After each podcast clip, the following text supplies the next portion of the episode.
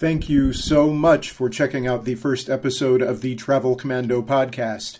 This will be an iconic sites episode about the Eiffel Tower.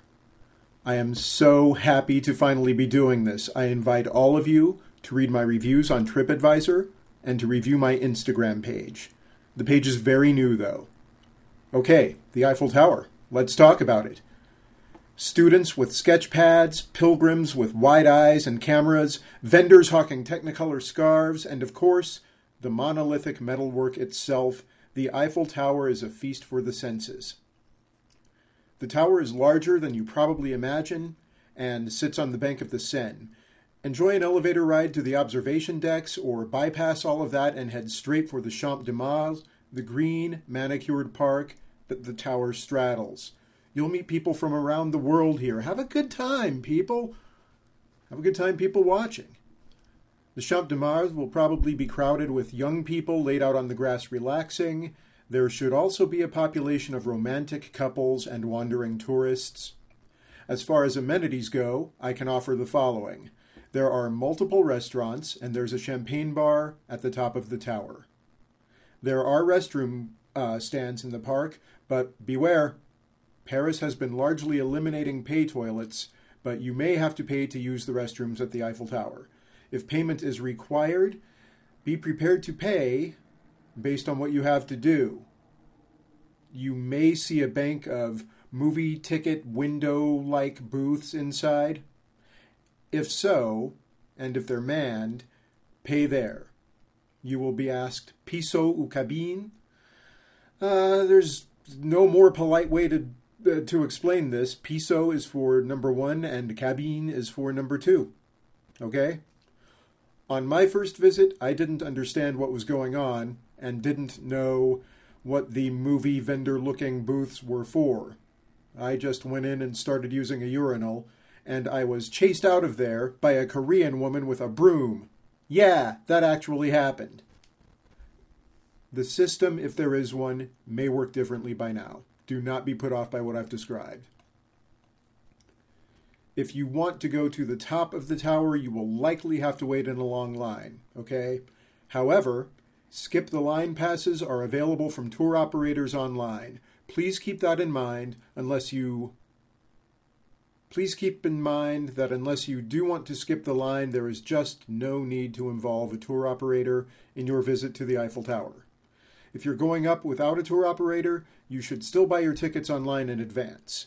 Waiting in a long line to get a ticket and then waiting in another long line to use it is always frustrating. And there's just no need to experience that. If you buy a general admission ticket, you will not be able to use that to go all the way to the top. Keep that in mind. A special ticket is required for that. I would be happy to get into ticket pricing, but it's inconsistent expect to pay approximately 10 to 12 euros for general admission and approximately 20 euros to go all the way up. Okay? There are multiple viewing platforms from which you can take in the classic sights of this gorgeous, stunning city. There are also souvenir shops, snack shops, and a glass platform through which visitors can look down upon Paris. And enjoy the people. Again, enjoy the people. You are going to meet people from all over the planet gathered in this one spot. The opportunities for sharing and for learning are endless. Talk with people, converse, tell people about yourself and your country and your thoughts on Paris, and listen attentively to the stories which they will share back with you. This is such a deep, enjoyable experience. Enjoy the street performers. Talk with them too if they're interested. I learned quite a bit about other parts of Europe just by talking with souvenir vendors. They were from so many different places. The Eiffel Tower by night is a whole different spectacle. The structure becomes quite a light show, a multicolored spectacle peppering the darkness with brilliance and casting a beam out over Paris. You should go, but keep in mind that true darkness may not occur until rather late. You will see the tower occasionally peeking between buildings or over their tops as you move through Paris.